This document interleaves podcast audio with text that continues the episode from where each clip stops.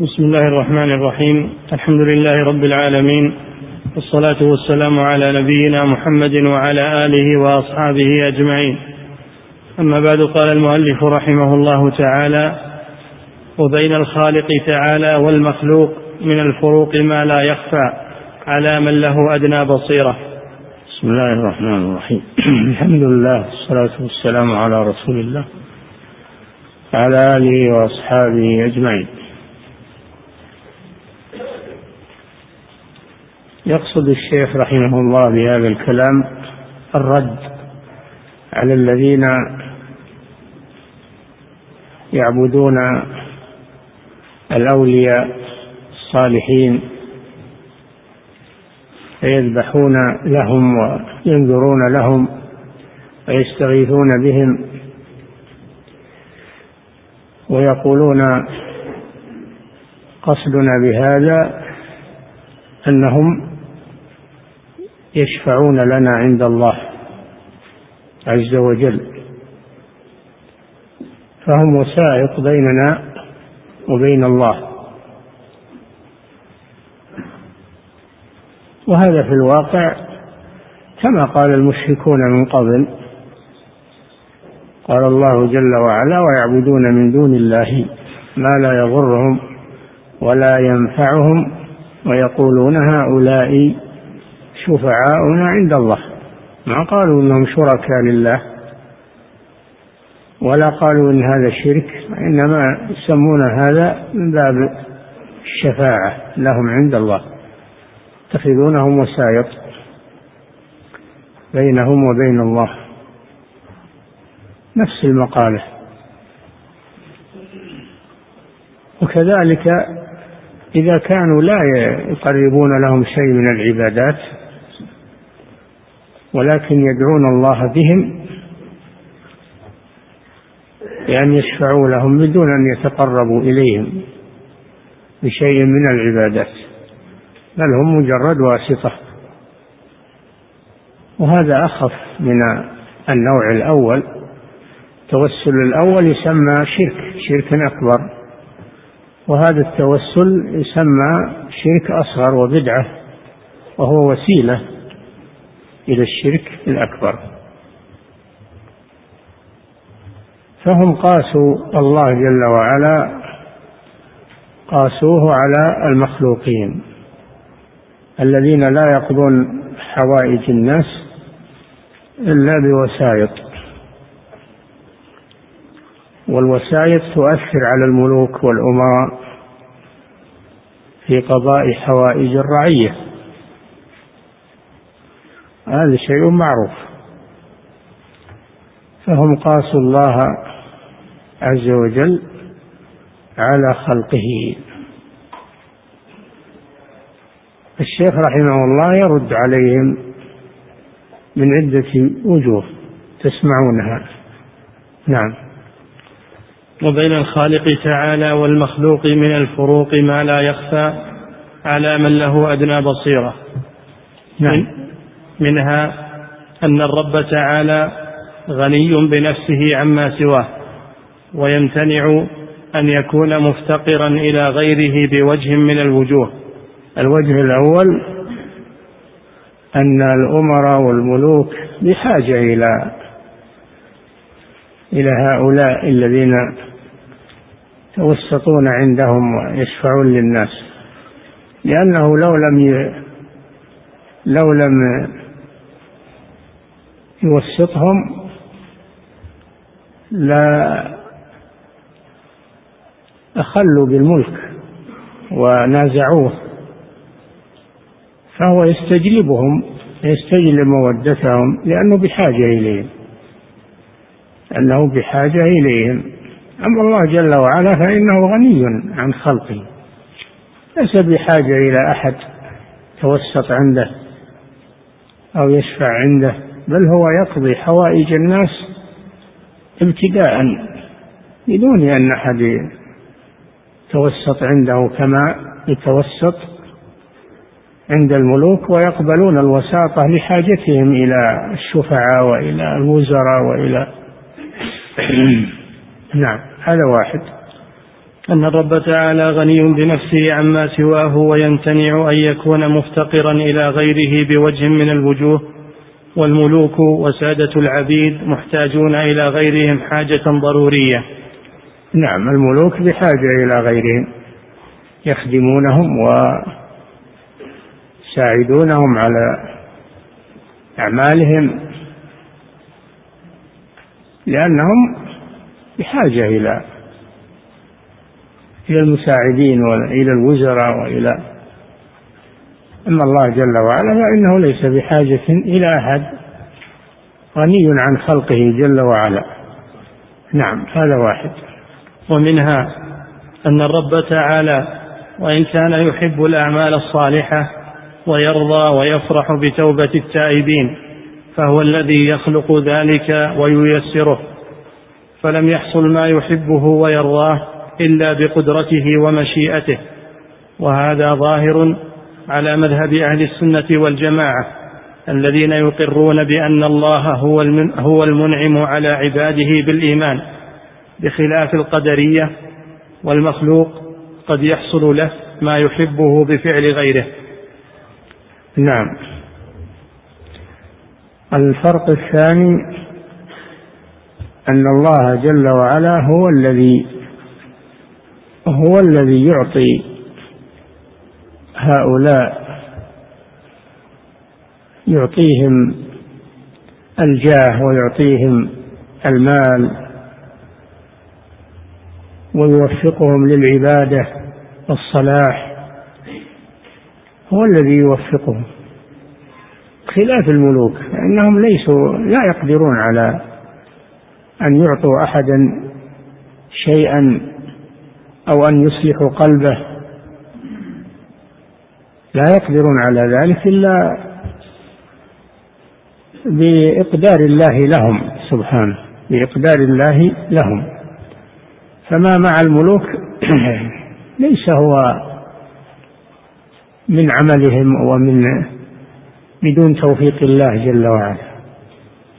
هو الذي وفقهم لهذا وأعانهم عليه. نعم. فلم يحصل ما يحبه ويرضاه إلا بقدرته ومشيئته وهذا ظاهر على مذهب أهل السنة والجماعة الذين يقرون بأن الله هو المنعم على عباده بالإيمان بخلاف القدرية. بخلاف القدرية الذين يقولون إن العبد هو الذي يخلق فعل نفسه وليس لله إرادة ولا تقدير في عمله مستقل العبد مستقل. وليس هناك قضاء وقدر. هذا معروف من مذهب القدرية من المعتزلة وغيرهم. أما أهل السنة فمذهبهم أن الله جل وعلا هو الذي أقدر العباد وأعطاهم. ولا يكون شيء في ملكه إلا ما يريد ويقدر سبحانه وتعالى. نعم. بخلاف القدرية والمخلوق قد يحصل له ما يحبه بفعل غيره. ومنها نعم المخلوق قد يحصل له ما يحبه بفعل غيره لا بفعله هو بالإعانة من يعينه من الناس. أما الله جل وعلا فإنه ليس بحاجة إلى فعل غيره بل هو القادر سبحانه وتعالى على كل شيء. نعم. ومنها أن الرب تعالى أمر العباد بما يصلحهم ونهاهم عما يفسدهم كما قال قتاده إن الله لم يأمر العباد بما أمرهم به لحاجته إليهم ولا ينهاهم عما نهاهم عنه بخلا عليهم بل أمرهم بما ينفعهم ونهاهم عما يضرهم. بخلاف المخلوق الذي يأمر غيره بما يحتاج إليه. وينهاه عما ينهاه بخلا عليه. من الفروق بين الخالق والمخلوق. أن الله سبحانه وتعالى في أوامره ونواهيه. إنما أراد بها مصلحة العباد فهو أمرهم ونهاهم لمصلحتهم بحيث إذا أطاعوا أمره أكرمهم. وإذا عصوا أمره عذبهم. هذا لمصالحهم فهو أمرهم ليدفع عنهم العذاب أمرهم ونهاهم ليدفع عنهم العذاب وليجلب لهم الخير. لحاجتهم هم إلى هذا.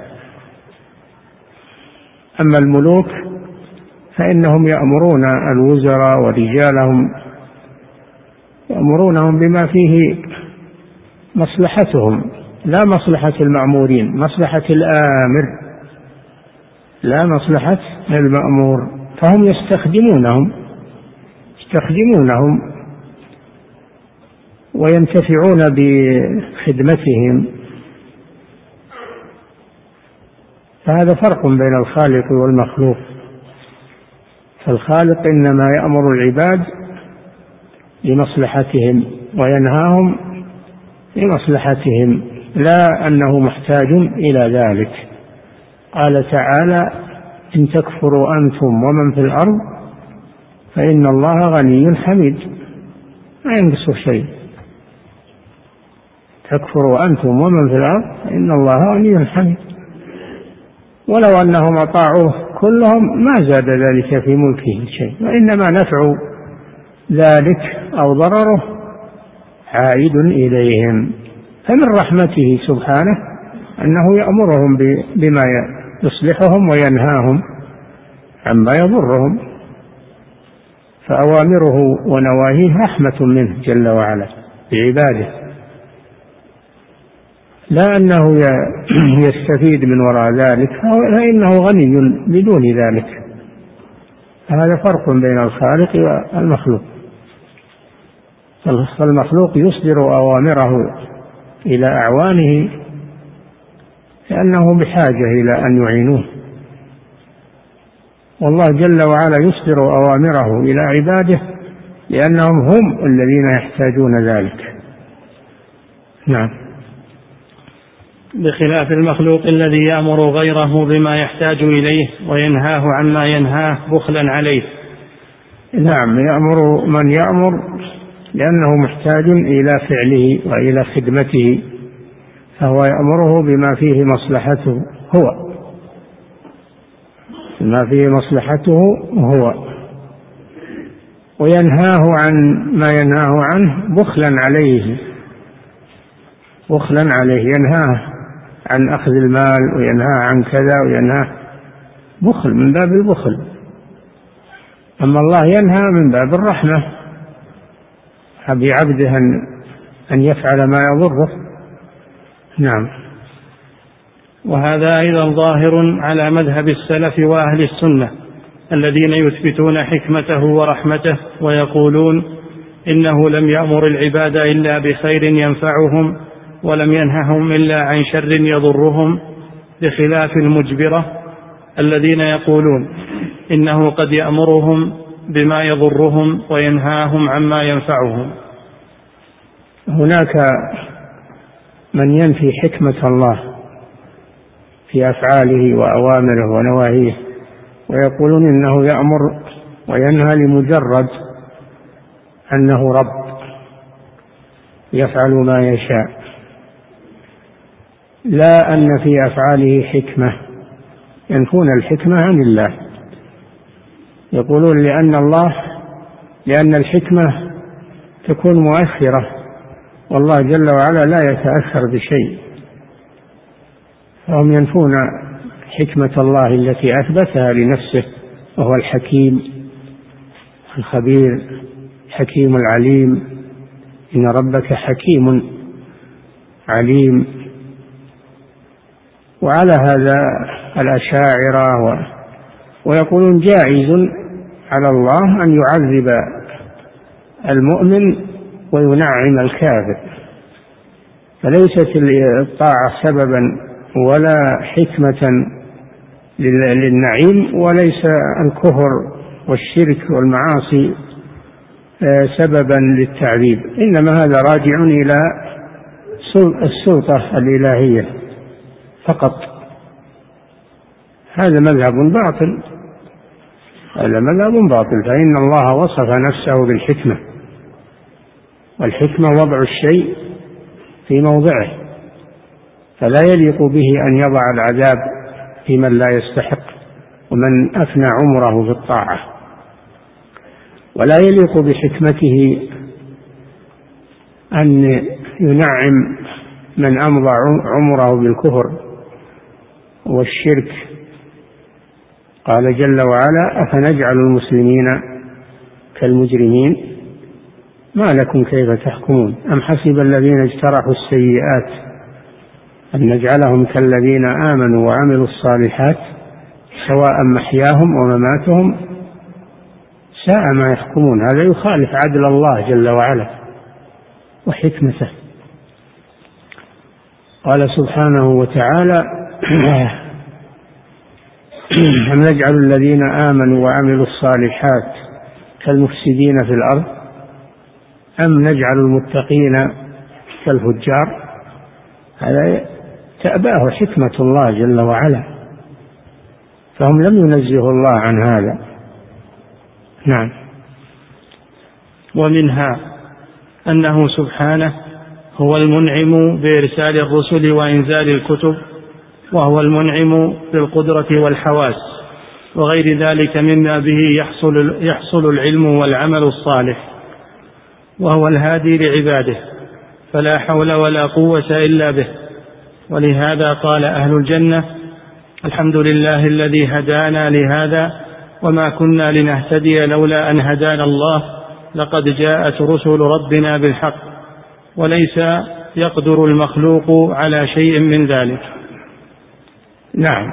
ومن الفروق بين الخالق والمخلوق أن صلاح الصالحين وطاعة المطيعين إنما هي بفضل الله سبحانه وتعالى فهو الذي هداهم ووفقهم ودلهم على الخير حتى عملوه ونالوا من الله الأجر والثواب.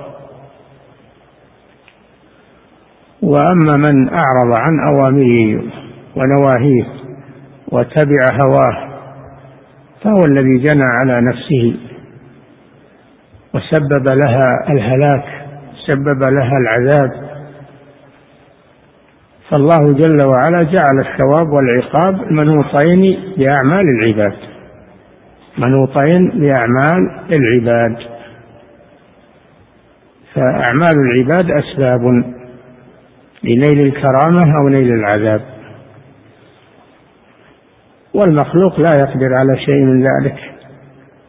لا يقدر أنه يوفق أحدا للخير أو أنه يشقي أحدا. لا يقدر على هذا. ضعيف إنسان ضعيف. ما يقدر على ذلك.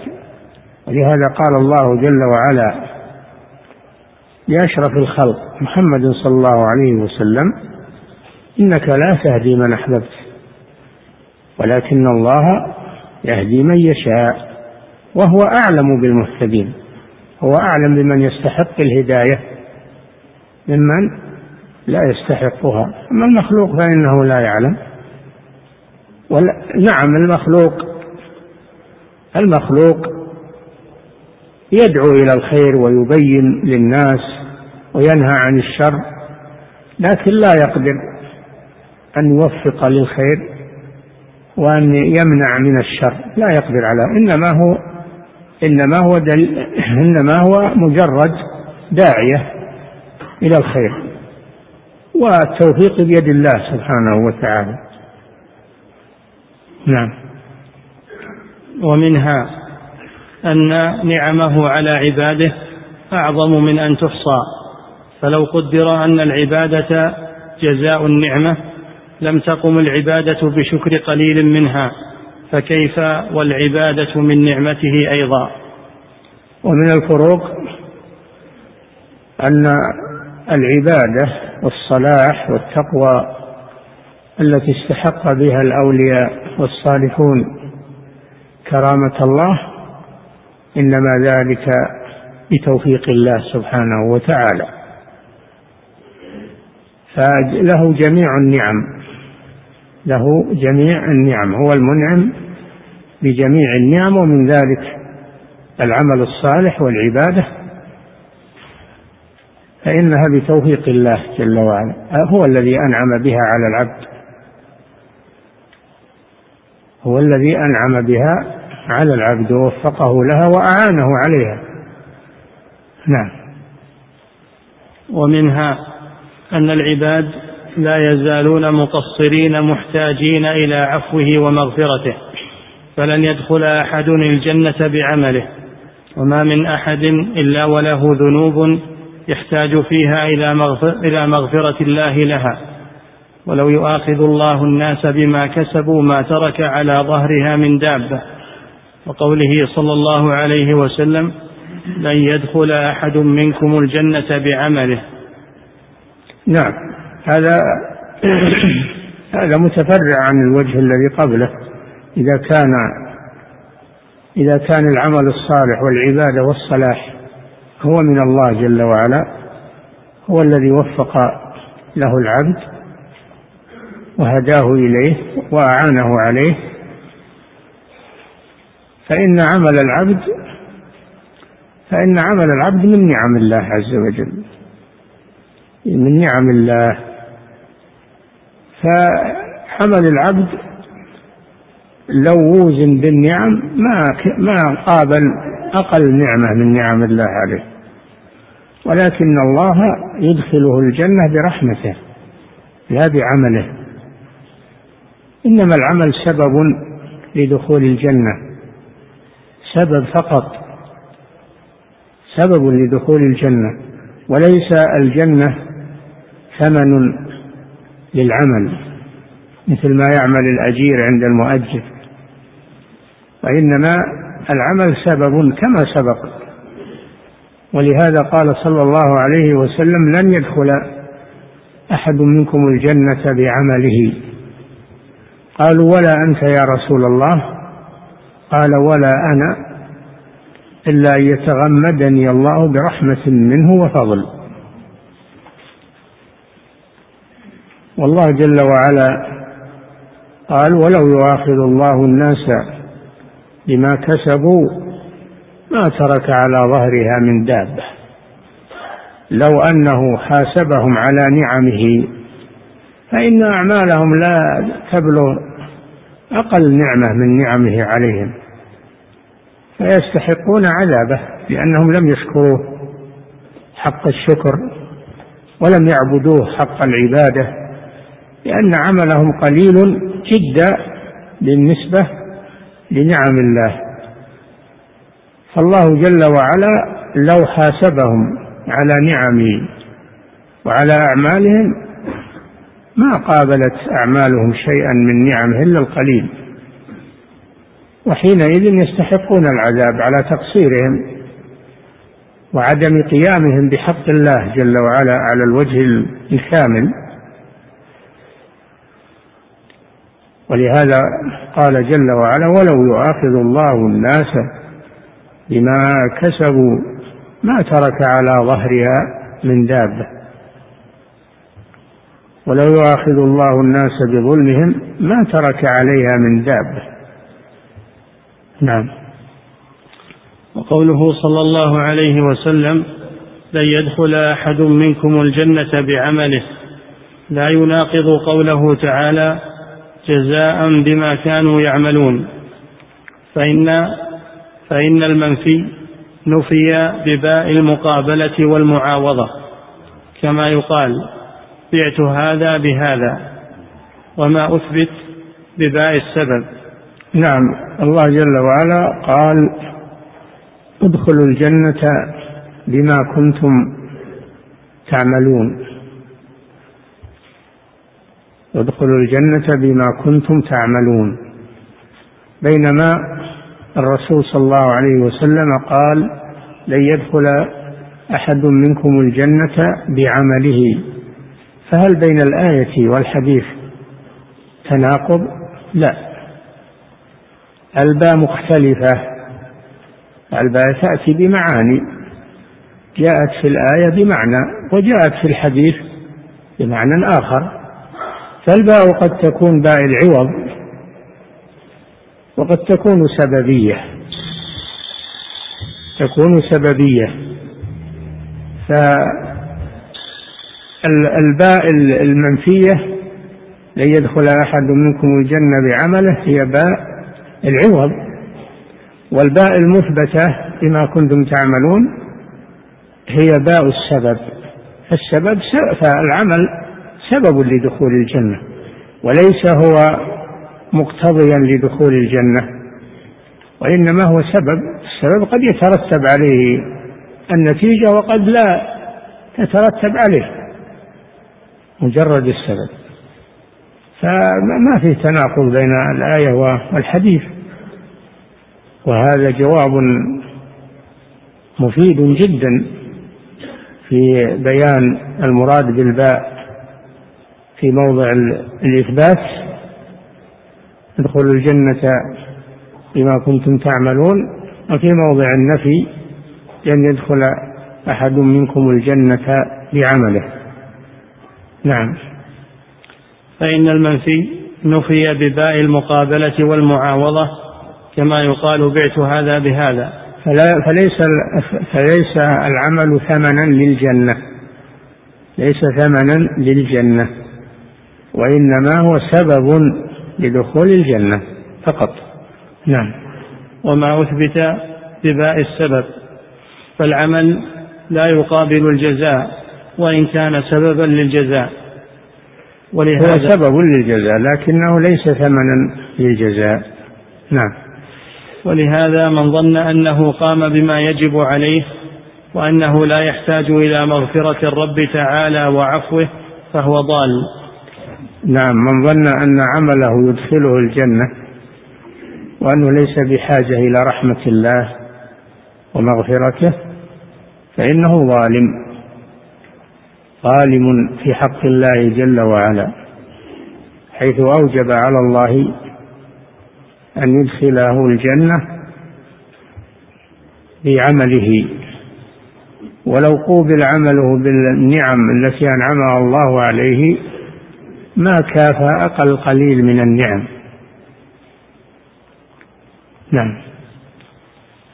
ولهذا من ظن أنه قام بما يجب عليه. ولا أحد من ظن ولا ما أحد يقوم بما أوجب الله عليه على وجه الكمال. لا بد من نقص. لا بد من تقصير. نعم. ولهذا من ظن أنه قام بما يجب عليه وأنه لا يحتاج إلى مغفرة الرب تعالى وعفوه فهو ضال كما ثبت في الصحيح عن النبي صلى الله عليه وسلم أنه قال لن يدخل أحد الجنة بعمله قالوا ولا أنت يا رسول الله؟ قال ولا, قال ولا أنا إلا أن يتغمدني الله برحمة منه وفضل وروي بمغفرته. الله جل وعلا هو الذي تفضل على النبي صلى الله عليه وسلم. هو الذي تفضل عليه فأرسله وجعله من أفضل الرسل ووفقه للعمل بطاعة الله الله هو المت... ولهذا قال الله جل وعلا وكان فضل الله عليك عظيما خاطب الرسول صلى الله عليه وسلم وأنزل الله عليك الكتاب والحكمة وعلمك ما لم تكن تعلم وكان فضل الله عليك عظيما. ألم يجدك ضالا فهدى وألم يجدك عائلا فأغنى؟ ألم يجدك ضالا فهدى؟ ألم يجدك يتيما فآوى؟ هذه نعم الله على رسوله صلى الله عليه وسلم. هذا وهو رسول الله صلى الله عليه وسلم. فكيف بغيره؟ نعم.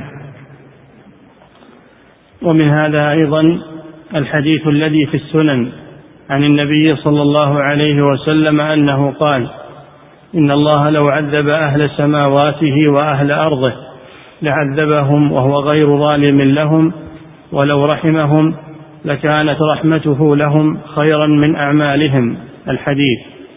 نعم هذا الحديث واضح في أن الله لو عذب أهل سماواته وأرضه بما فيهم الملائكة والرسل والأولياء والصالحين لو عذبهم لم يكن ظالما لهم. يعني لو أنه أوقع عليهم العدل أوقع عليهم عدله وحاسبهم على نعمه لعذبهم وهو غير ظالم له.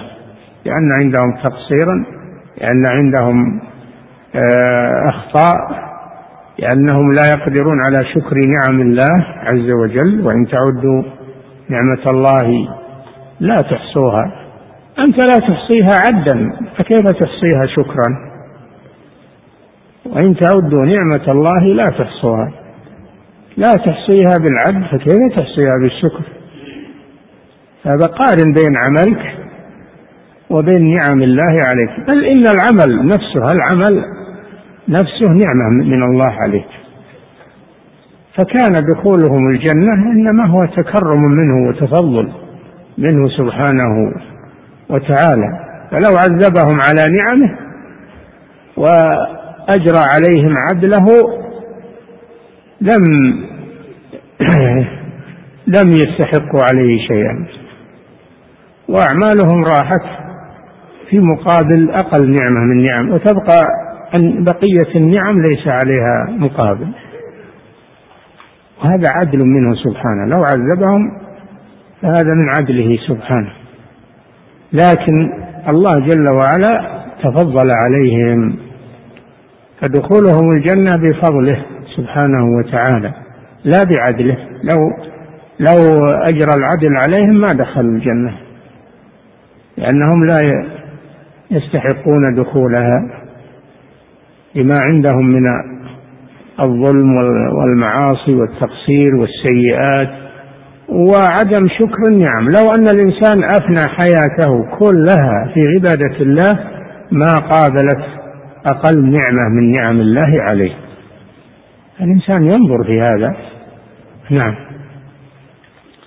ومن قال بل للمخلوق على الله حق فهو صحيح إذا أراد به الحق الذي أخبر الله بوقوعه. فإن الله هذا سبق لنا؟ هل للعباد حق على الله؟ نعم للعباد حق على الله. قال صلى الله عليه وسلم حق العباد أن لا يعذب من حق العباد على الله أن لا يعذب من لا يشرك به شيئا. لكنه ليس حقا واجبا عليه. أوجبه عملهم وإنما هو حق تفضل الله به عليهم. قال تعالى وكان حقا علينا نصر المؤمنين. ثم ننجي رسلنا والذين آمنوا كذلك حقا علينا ننجي المؤمنين. فهذا تفضل منه سبحانه وتعالى. فلهم حق أوجبه على نفسه ولم توجبه عليه أعمالهم. فأما من قال إن للعباد على الله حق واجب أوجبه غير الله أوجبته أعمالهم فهذا خاطئ. هذا هذا خاطئ هذا باطل. الله لا يجب عليه حق لأحد من باب الفرض والإيجاب وإنما الله هو الذي أوجب ذلك على نفسه وتفضل به على عباده. نعم. ومن قال بل للمخلوق على الله حق فهو صحيح إذا أراد به الحق الذي أخبر الله بوقوعه. من قال للعباد على الله حق هذا في تفصيل. يكون صحيحا ويكون باطلا. يكون صحيحا إذا أراد أن الله أوجب هذا على نفسه تكرما منه سبحانه ووعد به وهو لا يخلف وعده سبحانه. ويكون باطلا إذا ألزم الله به إذا ألزم الله به. كما تقوله المعتزلة أن العقل يوجب على الله حق يوجب على الله حقا لعباده هذا باطل. نعم وهذا تنقص لله سبحانه وتعالى. نعم. فهو صحيح إذا أراد به الحق الذي أخبر الله بوقوعه فإن الله صادق لا يخلف الميعاد وهو الذي أوجبه على نفسه بحكمته وفضله ورحمته. وهذا المستحق لهذا الحق إذا سأل الله تعالى به يسأل الله تعالى إنجاز وعده أو يسأله بالأسباب التي علق الله بها المسببات كالأعمال الصالحة فهذا مناسب. نعم. وأما غير المستحق لهذا الحق. إذا سأله بحق ذلك الشخص فهو كما لو سأله بجاه ذلك الشخص. وذلك سؤال بأمر أجنبي عن هذا السائل لم يسأله بسبب يناسب إجابة دعائه. رجع إلى أصل المسألة. رجع إلى أصل المسألة وهو التوسل للمخلوقين إلى الله سبحانه وتعالى. فإذا توسل إلى الله بالصالحين من باب أنه جعلهم وسائط بينهم وبينه وبين الله جعلهم وسائط بينهم وبين الله لأنهم صالحون. وقال اللهم اغفر لي بحق فلان اللهم أكرمني وعافني بحق فلان عبدك الصالح. فأنت تسأل الله بشيء لم تعمله أنت إنما سألته بعمل غيرك وعمل غيرك لا ينفعك وصلاح فلان له وتقواه له. فأنت سألت الله بسبب لا يكون سببا لا يكون سببا لكن لو سألت الله بعملك الصالح وبإيمانك بالرسول صلى الله عليه وسلم فهذا صحيح. أن تتوسل إلى الله بالعمل الصالح الذي عملته أنت لا العمل الصالح الذي عمله فلان فإنه ليس لك به علاقة ولا تسبب ولا أي وجه من الوجوه. بحق فلان أو بجاه فلان العبد الصالح أو أو النبي أو هذا ما, ما أنت ما بذلت فيه سبب هذا هو, هو الذي عمله وهو عمله هو. فأنت تسأل الله بشيء لم تعمله. أجنبي عنك. نعم. وأما سؤال الله بأسمائه وصفاته التي تقتضي ما يفعله بالعباد من الهدى والرزق والنصر فهذا أعظم ما يسأل الله تعالى به. نعم مما يسأل الله تعالى ويتوسل إليه العمل الصالح الذي عمله الإنسان السائل ولا ولا وليس المراد عمل غيره وصلاح غيره هذا عرفنا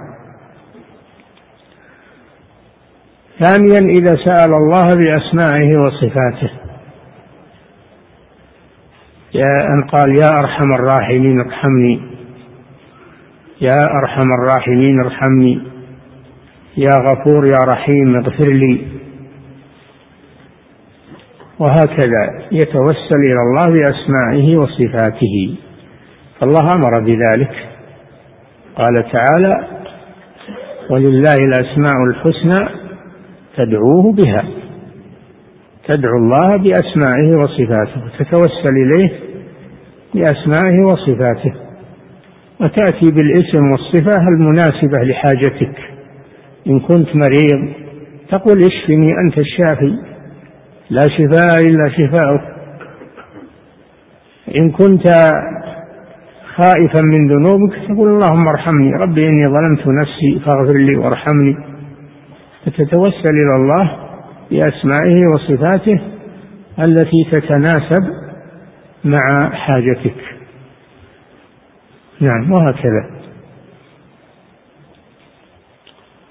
فقول المنازع لا يسأل بحق الأنبياء فإنه لا حق للمخلوق على الم... فإنه لا حق للمخلوق على الخالق ممنوع. فإنه قد ثبت في الصحيحين. لا حق للمخلوق على الخالق هكذا نفي مطلق لا. لا الكلام هذا غير صحيح. العباد لهم حق على الخالق أوجبه على نفسه هو سبحانه وتعالى ووعدهم به. وعدهم به وهو لا يخلف وعده.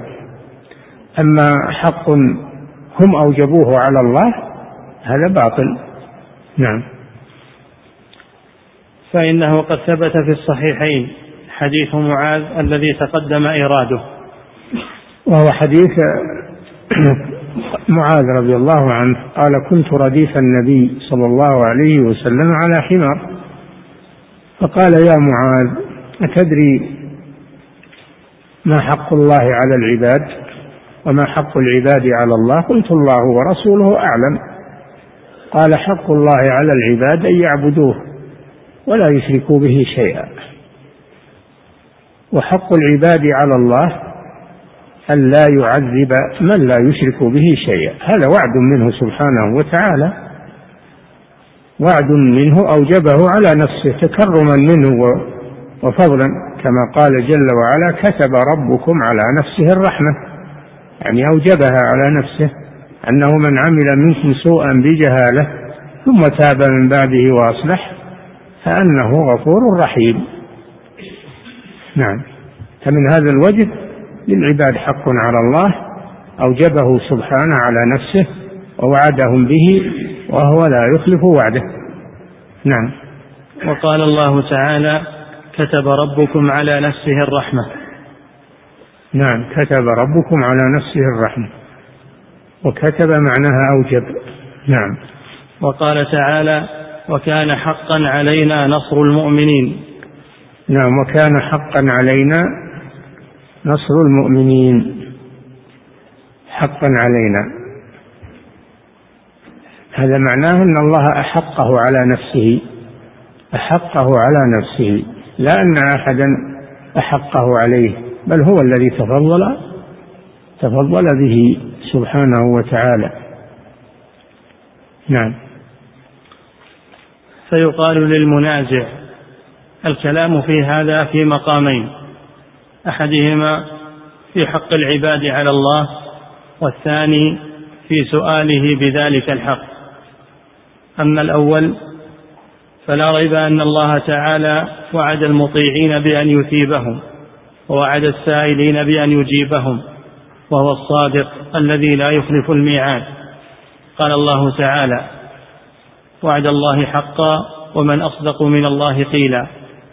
وقال نعم. والذين آمنوا وعملوا الصالحات سيدخلهم جنات تجري من تحتها الأنهار خالدين فيها أبدا. وعد الله حقا. ومن أصدق من الله قيلا. نعم. وقال وعد الله. لا يخلف الله وعده ولكن أكثر الناس لا يعلمون. نعم. وعد الله. لا يخلف الله وعده. فدل على أنه جل وعلا إذا وعد فإنه لا يخلف وعده. بل إنه الله جل وعلا قال ومن أوفى بعهده من الله ولا يخلف وعده. أما الوعيد فقد يخلفه سبحانه وتعالى. قد يخلف الوعيد ويتوب على الإنسان ويرحمه. وأما الوعد فالله لا يخلفه أبدا. نعم. وقال تعالى فلا تحسبن الله مخلف وعده رسله. لا فلا تحسبن الله مخلف وعده رسله. الله وعد رسله بالنصر. والتأييد على الكفرة والمشركين فلا يخلف الله هذا الوعد؟ إنا لننصر رسلنا والذين آمنوا في الحياة الدنيا ويوم يقوم الأشهاد. لا يخلف الله هذا الوعد. نعم. فهذا مما يجب وقوعه بحكم الوعد باتفاق المسلمين. فإن قلت لماذا الآن حل بالمسلمين ما حل بهم من تسلط الأعداء وتفوق الأعداء عليهم. نقول هذا بسبب منهم هم بسبب ذنوبهم ومعاصيهم. ولو يؤاخذهم الله بذنوبهم لما بقي على وجه الأرض أحد. فهذا بسبب ذنوبهم. وإلا فالله لا يخلف وعده. لو أنهم وفوا مع الله فالله جل وعلا ينجز وعده لهم. فهذا بسبب تقصير الناس وأسباب من الناس. نعم. فهذا مما يجب وقوعه بحكم الوعد باتفاق المسلمين وتنازعوا هل عليه واجب بدون ذلك على ثلاثة أقوال كما تقدم. كما تقدم أن من العلماء من الناس من قال إن العقل يوجب على الله وهو قول المعتزلة ومن؟ يوجب على الله جل وعلا. وهذا قول باطل. القول الثاني أنه لا حق للعباد على الله مطلقا. وهذا أيضا قول باطل. الثالث تفصيل. للعباد حق على الله أوجبه هو على نفسه وكتبه على نفسه تفضلا منه وليس لهم حق عليه أوجبوه هم أو فرضوه هم على الله جل وعلا. لابد من هذا التفصيل. نعم. وتنازعوا هل عليه واجب بدون ذلك على ثلاثة أقوال كما تقدم؟ قيل لا يجب لأحد عليه حق بدون ذلك. وقيل بل يجب عليه واجبات ويحرم عليه محرمات بالقياس على عباده. هذا قول المعتزلة نعم. وقيل هو أوجب على نفسه. هذا الصحيح هذا الصحيح. وهذا سبق بيانه لكن أعاده الشيخ للمناسبة أعد أعد الكلام. وتنازعوا هل عليه واجب بدون ذلك؟ على ثلاثة أقوال كما تقدم. قيل لا يجب لأحد عليه حق بدون ذلك. وقيل بل يجب عليه واجبات ويحرم عليه محرمات بالقياس على عباده.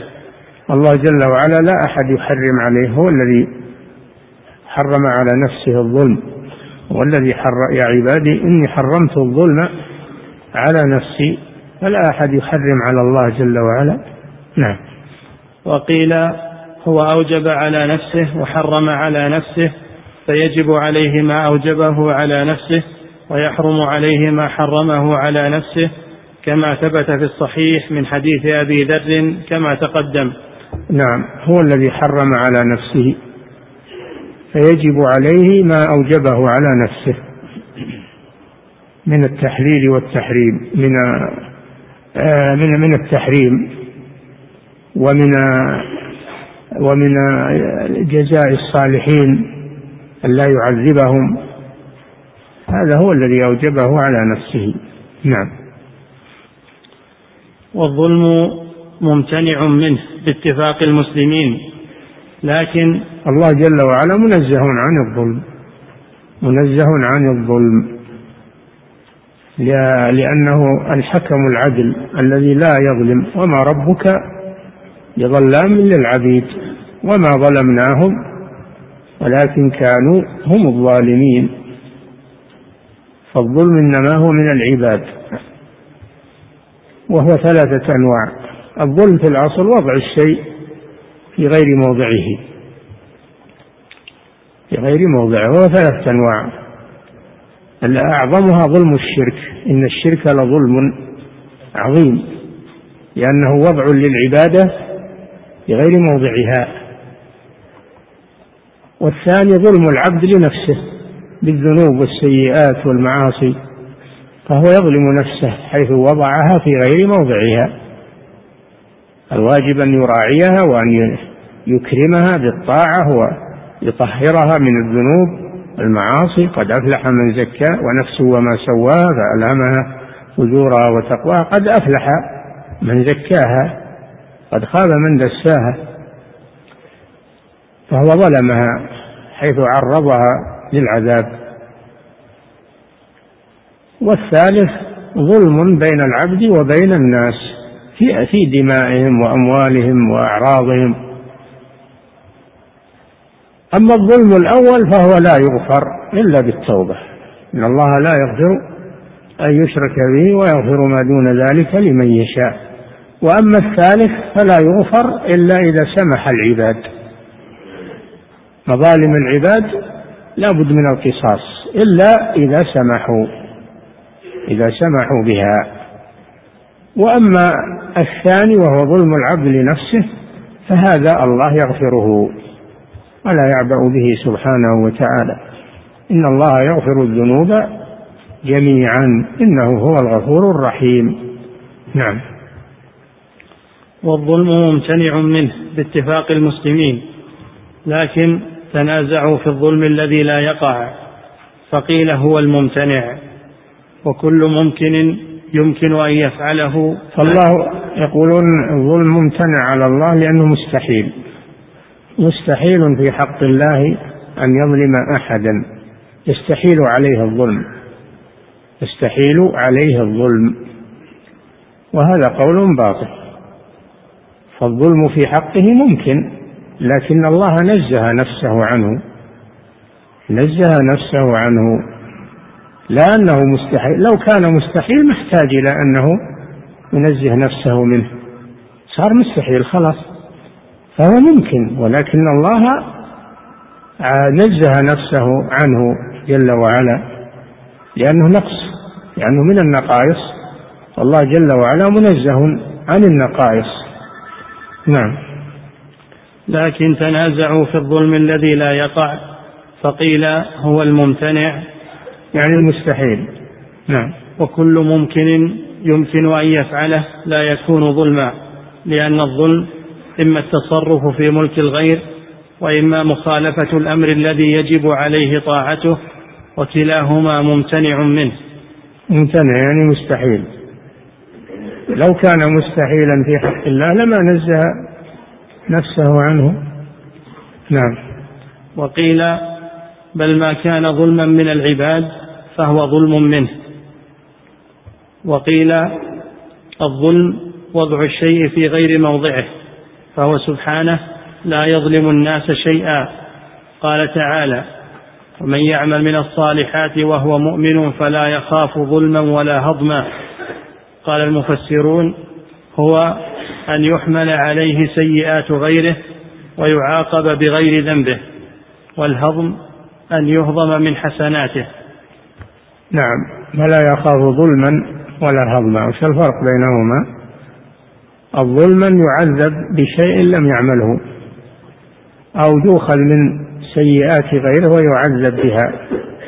يعذب على عمل غيره هذا ظلم. وأما الهضم فمعناه النقص من حسناته. الله لا ينقص الحسنات وإنما يضاعفها أضعافا كثيرة فضلا منه سبحانه وتعالى.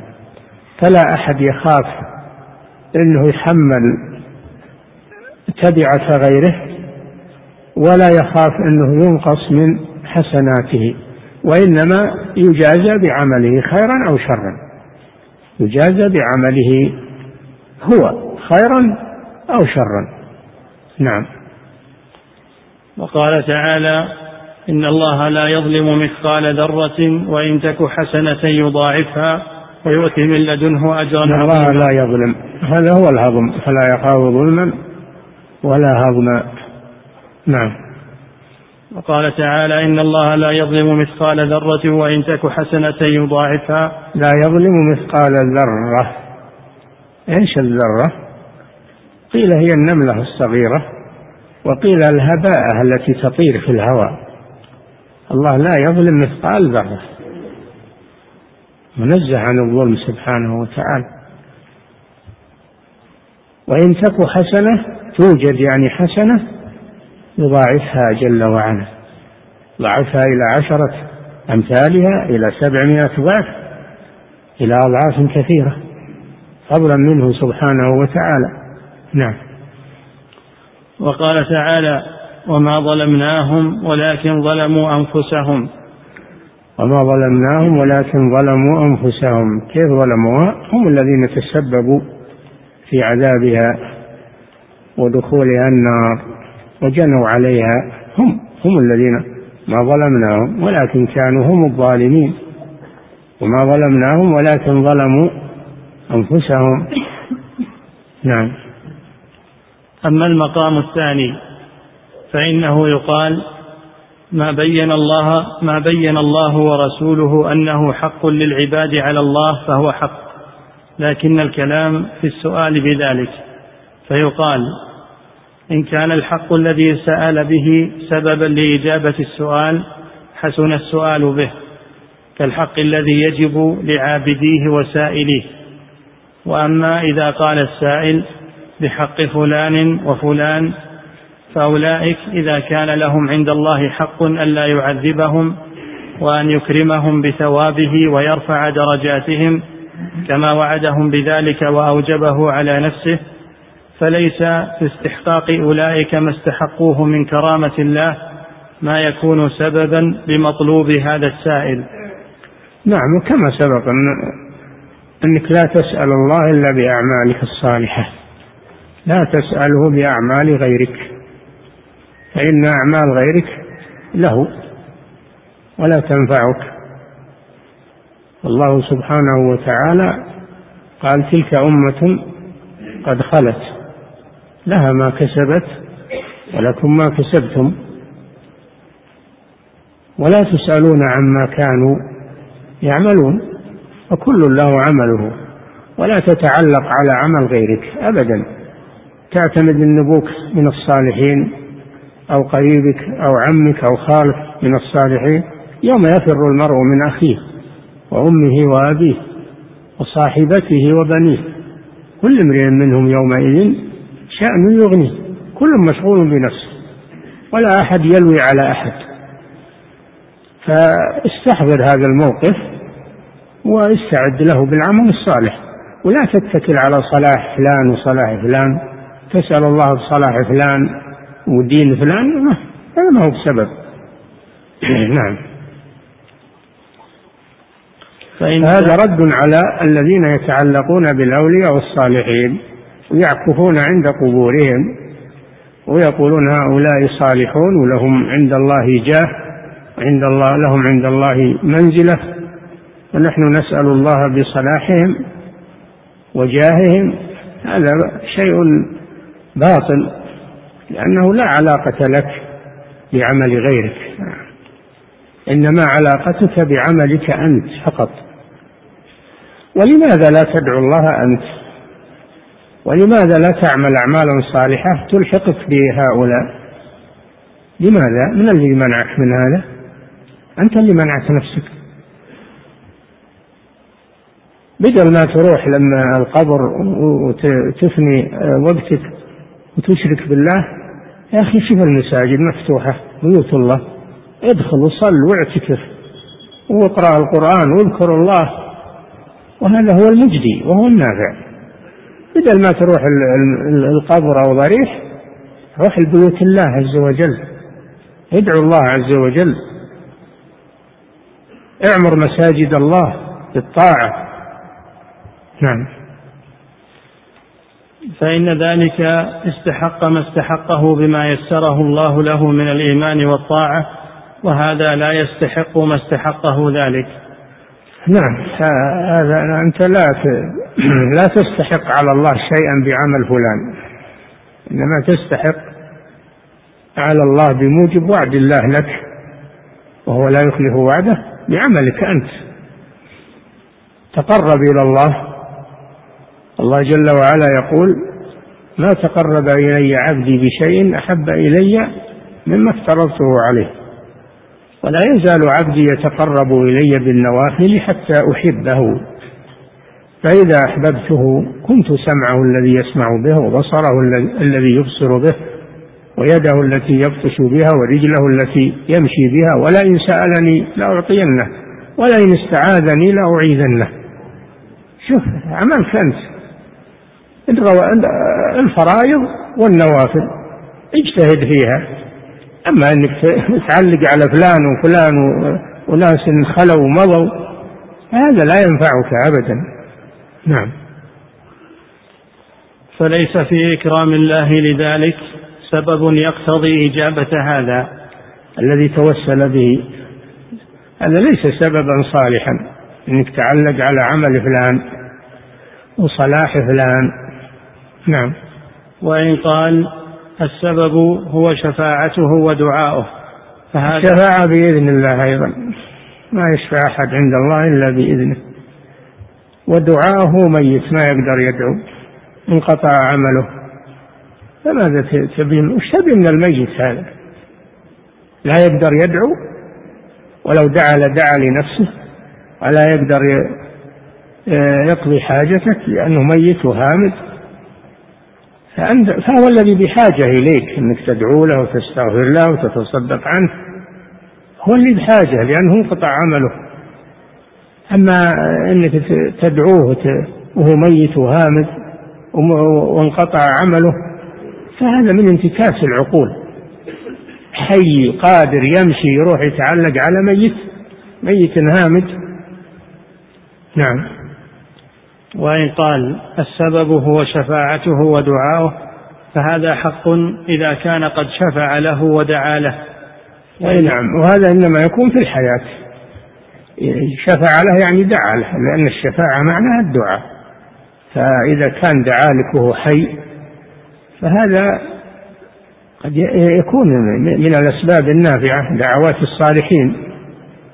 أما بعد ما يموت فلا فلا مجال لدعائه لأنه انقطع عمله ولا يقدر على الدعاء. تدعوهم لا يسمعوا دعاءكم ولو سمعوا ما استجابوا لكم ما يقدرون على ذلك. أنت حي وقادر تستطيع تستغفر تستطيع تصلي وتصوم تحج وتجاهد في سبيل الله وتعمل الأعمال الصالحة وهو ميت انقطع عمله. كيف تتعلق به؟ تطلب منه نعم. وإن قال السبب هو شفاعته ودعاؤه فهذا حق إذا كان قد شفع, قد شفع له ودعا له وإن لم يشفع له ولم يدع له لم يكن هناك سبب. ميت ما يقدر يدعو ولا يقدر يشفع. فكيف تعلق عليه الطلب وهو ميت في قبره مرتهن في قبره بحاجة إلى الحسنات؟ بحاجة إلى الأعمال الصالحة فهو محتاج إليك. أما أنك أنت تقول أنا محتاج إليه هذا ليس محلا للحاجة أو طلب الحاجة منه. نعم. وإن قال السبب هو محبتي له وإيماني به وموالاتي له. هذا صحيح. هذا من عملك. محبتك للصالحين واتباعك لهم واقتدائك بهم. هذا ما هو بعملهم هم هذا عملك أنت. فأنت تتوسل إلى الله بمحبتك لهم واتباعك لهم. هذا عملك أنت. نعم. وإن قال السبب هو محبتي له وإيماني به وموالاتي له فهذا سبب شرعي. نعم هذا صحيح. إذا قال السبب هو محبتي له واتباعي للرسول صلى الله عليه وسلم وإيماني به. هذا صحيح. بس حقق هذا أنت إذا حققت هذا هذا طيب وهذا عمل عملك الصالح. لك أن تتوسل به إلى الله جل وعلا. نعم. فهذا سبب شرعي وهو سؤال لله وتوسل إليه بإيمان هذا السائل ومحبته لله ورسوله وطاعته لله ورسوله. لكن يجب الفرق بين المحبة لله والمحبة مع الله. هذا نأجل إلى نعم.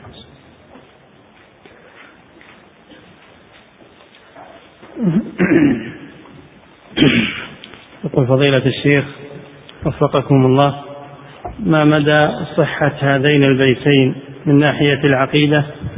إذا كان شكري نعمة الله نعمة علي له في مثلها يجب الشكر فكيف بلوغ الشكر إلا بفضله؟ وإن طالت الأيام واتصل العمر. صحيح هذا صحيح هذا اعتراف اعتراف بفضل الله عليك. وأنك لو شكرت الله فالمنة لله في ذلك هو الذي وفقك لهذا الشكر. نعم. وفضيلة الشيخ وفقكم الله في قول القائل اللهم إني أتوسل إليك بتقصيري في حقك. هل هذا صحيح؟ توسل إلى الله بضعفك وحاجتك لا تقول بتقصيري. تقصير ما هو ما طاعة تقصير ليس طاعة تتوسل بها إلى الله. لكن قل اللهم اغفر لي تقصيري وخطئي وفي الحديث اللهم اغفر لي خطئي وعمدي وهزلي وجدي وكل ذلك عندي. فأنت لا تتوسل إلى الله بتقصيرك ولكن تتوسل إلى الله بضعفك وحاجتك إليه سبحانه. واعترافك بأنك مقصر اعترافك بأنك مقصر.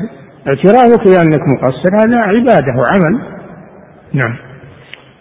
يقول فضيلة الشيخ وفقكم الله الدعاء بهذا اللهم إني أسألك بهذا المكان الشريف أو بهذه الساعة الشريفة أو بهذه الليلة الشريفة هل هذا دعاء مباح؟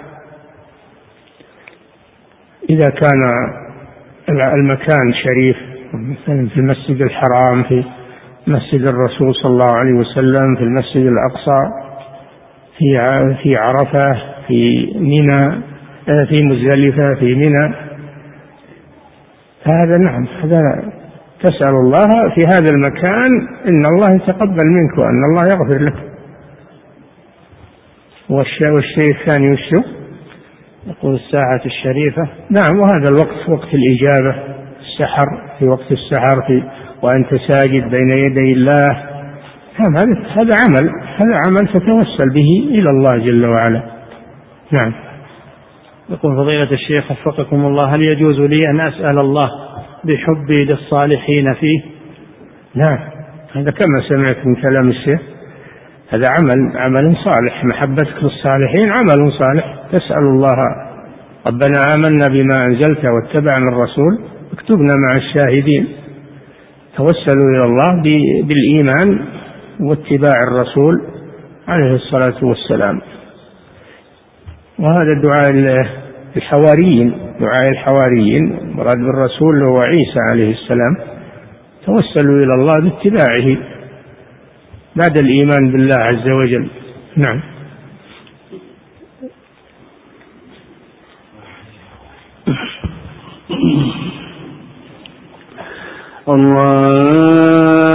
الله أكبر الله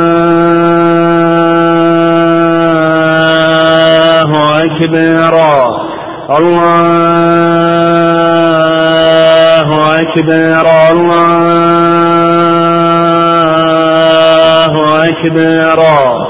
أشهد أن لا إله إلا الله. أشهد أن لا إله إلا الله.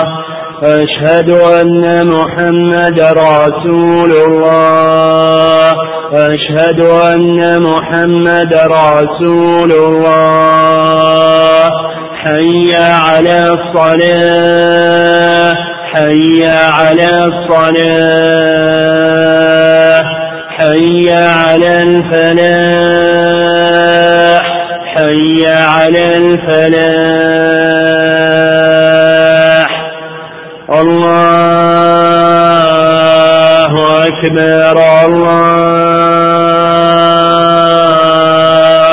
أكبر. لا إله إلا الله.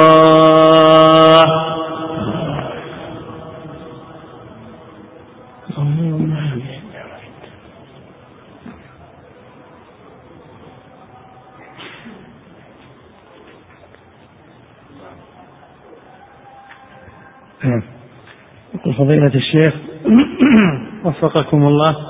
هل سؤال الله تعالى بحق أحد من عباده أو بجاه أحد؟ هل يدخل تحت قاعدة اتخاذ ما ليس بسبب سببا يعد شركا أصغر؟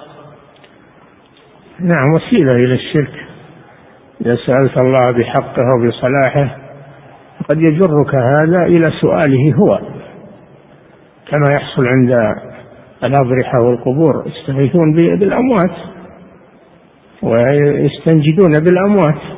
وليس لله ذكر في دعواتهم وإنما كلها موجهة للأموات. والسبب هو التوسل بهم في الأول ثم جر هذا إلى الشرك بهم. فالسؤال بهم بدعة السؤال بهم بدعة. أما إذا سألهم صار شركا. نعم. يقول فضيلة الشيخ وفقكم الله هل قول إن الظلم ممتنع في حق الله أي مستحيل في حقه هو قول الشيخ محمد رشيد رضا كما هو موضح في الحاشية. آمل من فضيلتكم التوضيح. مش الحاشية؟ هات الحاشية. الحاشية يا شيخ حاشية مبينة أن تفسير المعنى بس. هات. يقول لكن تنازعوا في الظلم الذي لا يقع فقيل هو الممتنع. في الحاشية أي المحال الذي لا تتعلق به قدرته تعالى. ثم بين قوسين رشيد رضا رحمه الله. إيش يقول؟ تنازعوا في الظلم الذي لا يقع فقيل هو الممتنع. علق عليه في الحاشية أي المحال الذي لا تتعلق به قدرته تعالى. نعم. تعليق تعليق صحيح. محمد رشيد رضا رحمه الله. طبع رسائل شيخ الإسلام ابن تيمية ومؤلفاته وله تعليقات جيدة وإن كان يخطي في بعضها لكن توجهه من حيث الجملة توجه طيب وسلفي من حيث الجملة. لكن قد يقع منه بعض الأخطاء نتيجة ل نتيجة للاستعجال في التعليق أو عدم الرجوع للمصادر. وما هنا حديث يصير معصوم. نعم. يقول فضيلة الشيخ وفقكم الله في قول المؤلف رحمه الله وهذا ظاهر على مذهب أهل السنة. ها؟ يقول وهذا ظاهر على مذهب أهل السنة ولم يقل وهذا اعتقاد أهل السنة.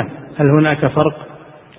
لا ما هناك فرق. ظاهر على مذهب أهل السنة آه، مذهبهم واعتقادهم سواء. نعم. يقول فضيلة الشيخ وفقكم الله هل الأشاعرة يعتبرون من المجبرة القائلين إن الله قد يأمر العباد بما يضرهم وينهاهم عما ينفعهم؟ لا ما يعدون من المجبرة لكن يعدون من الذين خالفوا مذهب أهل السنة والجماعة. نعم. وفضيلة الشيخ المجبرة هم الجهمية ومن قال بقولهم. نعم. يقول فضيلة الشيخ وفقكم الله ما هي عقيدة القدرية؟ عقيدة القدرية على قسمين. قسم ينفون القدر وهم المعتزلة ويغلون في في أفعال العباد ويقولون أنهم يفعلونها آه، يفعلونها باختيارهم وليس لله فيها تقدير ولا تدبير. فينفون القدر يسمون القدرية النفاة القسم الثاني القدرية الغلاة الذين غلوا في إثبات القدر حتى قالوا إن العبد ليس له اختيار. المعتزلة يقول له اختيار مستقل فيغلون في أفعال العباد في إثبات أفعال العباد. الجبرية على العكس يغلون في نفي أفعال العباد ويقولون العبد مجبر وليس له عمل وإنما هو كالميت بين يدي الغاسل أو كالريشة تحركها الهواء ليس لها. فهم يغلون في إثبات القدر حتى يسلب العبد اختياره وفعله. فهم على طرفي نقيض. نعم. يقول فضيلة الشيخ وفقكم الله ما الجواب الصحيح؟ على هذا السؤال الذي يكثر طرحه وهو هل الإنسان مسير أم مخير؟ الإنسان مسير ومخير. كلا كلا الأمرين مسير من حيث أفعاله هو مسير. يفعل الشيء باختياره يطيع الله باختياره ويعصي الله باختياره يؤدي الواجبات باختياره ويتركها باختياره. فهو من جهة أفعاله مخير. أما من جهة أفعال الله فيه كإمراضه وإماتته و إضلاله وهدايته فهو مسير من قبل الله جل وعلا. نعم. فيجتمع فيه أنه مسير من حيث أفعال الله فيه ومخير من حيث أفعاله هو. نعم. يقول فضيلة الشيخ وفقكم الله إذا تقرر لدينا أن العمل سبب من أسباب دخول الجنة والسبب قد يتحقق أثره وقد لا يتحقق فهل يدل ذلك أنه قد يعمل العبد الصالحات ويموت على التوحيد ولا يدخل الجنة؟ لا. هذا ظلم والله منزه عن الظلم. ظلم لو حصل يكون ظلما والله لا يظلم أحدا. إن الله لا يظلم مثقال ذرة وإن تك حسنة يضاعفها ويؤتي من لدنه أجرا عظيما. فهذا ظلم ينزه الله عنه أنه أفنى حياته في طاعة الله وترك المحرمات ثم مات على ذلك ثم يدخل النار ولا ولا يدخل الجنة. هذا لا لا يليق بعدل الله سبحانه وفضله وإحسانه. نعم. يقول فضيلة هذا يمشي على مذهب اللي يقول إنه يمكن إن الله يعذب أهل الطاعة ويحرمهم من الجنة وينعم أهل الكفر ويدخلهم الجنة. هذا وهذا ظلم ونزه الله نفسه عنه سبحانه وتعالى. نعم. يقول فضيلة الشيخ وفقكم الله في حديث الهرولة. هناك اختلاف في صفة الهرولة بين العلماء من أهل السنة. هناك من يثبتها كصفة ذاتية وهناك من يثبتها كصفة فعلية من باب المقابلة. وأنا أعكف يا فضيلة الشيخ على بحث هذه المسألة وقد حيرتني فما هو قول فضيلتكم فيها؟ يفسره قول الرسول صلى الله عليه وسلم لئن سألني لأعطينه ولئن استعاذني لأعيذنه معناه أن الله يسارع في قضاء حاجته وإجابة دعائه يسارع سبحانه وتعالى في ذلك ويسدده يسدده في أعماله وحركاته وسكناته فلا يسمع إلا ما يرضي الله ولا يبصر وينظر إلا فيما أباح الله وفيه مصلحة له يسدد في بصره ويسدد في سمعه. ويسدد في مشيه لا يذهب إلى المعاصي ومحلات الفجور وإنما يذهب إلى المساجد والعبادة. معنى أن الله يسدده. نعم. يقول فضيلة الشيخ فآخر الحديث يفسر أوله كما قال شيخ الإسلام ابن تيمية. نعم. يقول فضيلة الشيخ وفقكم الله في قول النبي صلى الله عليه وسلم ثلاثة لا ينظر لا ينظر الله إليهم يوم القيامة ولا يزكيهم ولهم عذاب أليم وذكر منهم المسبل. يقول بعض أهل العلم النظر هنا نظر العطف والرحمة فهل هذا كلام حق أم هو تأويل؟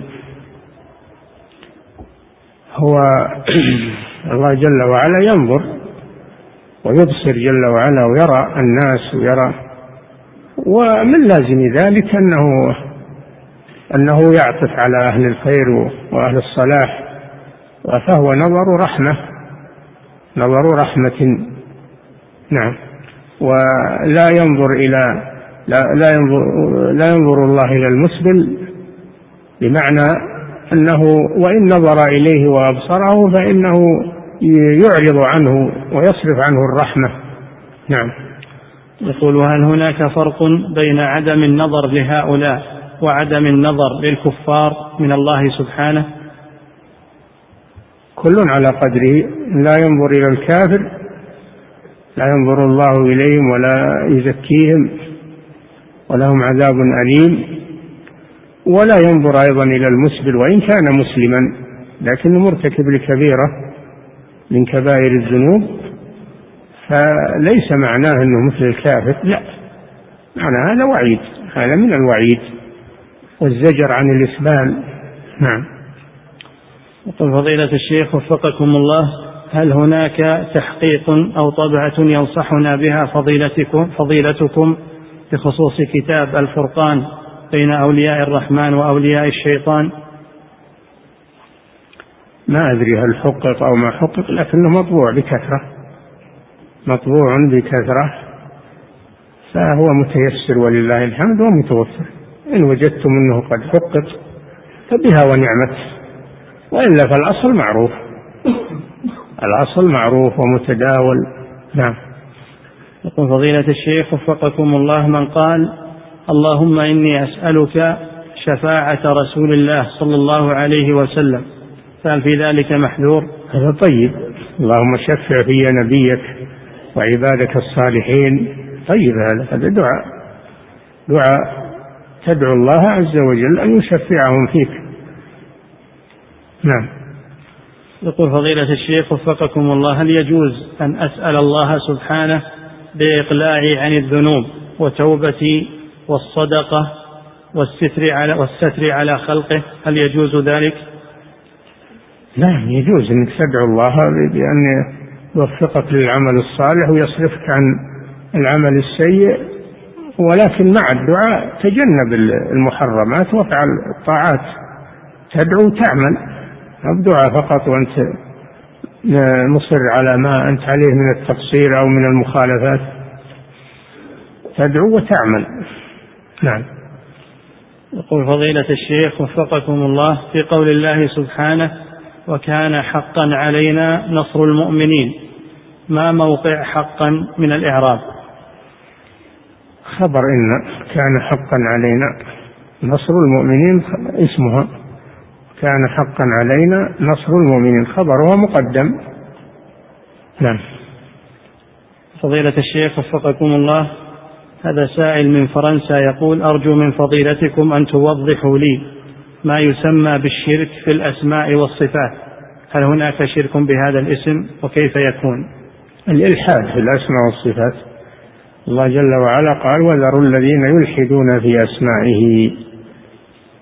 ومن الألحاد في أسمائه نفيها عن الله جل وعلا مثل ما يفعل المعطلة أو تأويلها بغير معناها كما يفعل المؤولة. فهذا من أو تسمية المخلوقين بها كما قالوا إنهم سموا اللات من الله والعزى من العزيز ومنات من المنان.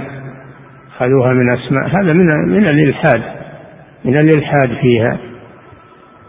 الإلحاد يتنوع جحدها ونفيها وتعطيلها أو إثبات ألفاظها وتحريف معانيها عما تدل عليه أو آه، أو تسمية الأصنام بها كما يقال في اللات والعزى ومنات أو إدخال شيء ليس منها معها. أن يثبت لله أسماء أو صفات لم لم ترد في كتاب الله ولا في سنة رسوله صلى الله عليه وسلم. هذا من الإلحاد فيها. نعم. فضيلة الشيخ وفقكم الله هذا سؤال كرره سائله وطلب عرضه. يقول ما واجب ما واجب أهلي وإخوتي علي وواجبي عليهم علما أن فيهم من كان سببا في توبتي. فأرجو من فضيلتكم توجيهي لأنه قد حصل بيني وبينهم كثير من المشاكل. الواجب صلة أقاربك صلة الأرحام هذا واجب وفرض. فرض عليك صلة الأرحام. حتى لو قطعوا وأساءوا إليك أنت تسمح وتعفو عنهم. النبي صلى الله عليه وسلم يقول ليس الواصل بالمكافي ولكن الواصل الذي إذا قطعت رحمه وصلها. حقهم عليك الصلة والإحسان القولي والفعل ولو أخطأوا في حقه. مشروع أن تعفو عن عن الناس والعافين عن الناس. فكيف بأقاربك وأرحامك؟ أولى بأن تعفو عنهم أما إذا كنت ما تصل إلا من يصلك هذه مكافأة ليست صلة. كما قال الرسول صلى الله عليه وسلم. نعم.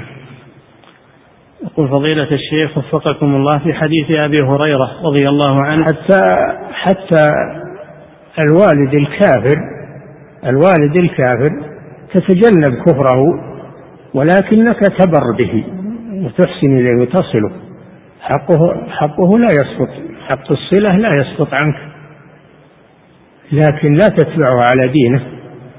وإن جاهداك على أن تشرك بي ما ليس لك به علم فلا تطعهما وصاحبهما في الدنيا معروفا. نعم واتبع سبيل من أناب إلي.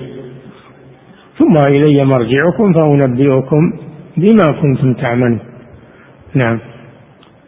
وفضيلة الشيخ وفقكم الله في حديث أبي هريرة رضي الله عنه لما قال للنبي صلى الله عليه وسلم من أسعد الناس بشفاعتك فقال من قال لا إله إلا الله خالصا من قلبه إذا قال قائل إن غير المخلص في عبادته قد يستفيد من شفاعة النبي صلى الله عليه وسلم لأن قوله أسعد اسم تفضيل فيكون المعنى أسعد الناس بالشفاعة المخلص لكن غير المخلص قد يستفيد منها.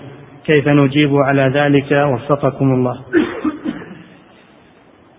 خالصا من قلبك. إذا كان غير خالص هذا على قسمين. إما أن يكون شركا أصغر وهذا لا يخرج عن شفاعة الرسول صلى الله عليه وسلم لأنه مؤمن مسلم. أما إذا كان غير خالص يعني شرك أكبر فهذا ليس له شفاعة. عند الله سبحانه وتعالى. نعم. وفضيلة الشيخ وفقكم الله ما حكم بناء مسجد في طرف المقبرة ولم يدفن في هذا الطرف أحد؟ لا يجوز بناء المساجد في داخل المقابر. لا يجوز بناء المساجد في داخل المقابر لأن النبي صلى الله عليه وسلم نهى عن الصلاة عند القبور. لأن هذا وسيلة إلى الشرك. قد يأتي من يظن أن هالمسجد ما بني المقبرة إلا لأجل إلا لأجل تبرك بالأموات وطلب الحوائج منهم. فيكون هذا وسيلة إلى الشرك إلى الشرك بالله عز وجل. المساجد تبعد عن القبور. يكون بينها فاصل إما شارع وإما أرض فضاء ولا تكون متصلة للقبور لأن هذا وسيلة من وسائل الشرك وهذا مخالف لنهي النبي صلى الله عليه وسلم عن الصلاة عند القبور واتخاذها مساجد. نعم. انتهى. والله تعالى أعلم وصلى الله وسلم على نبينا محمد وعلى آله الله أكبر الله أكبر أشهد أن لا إله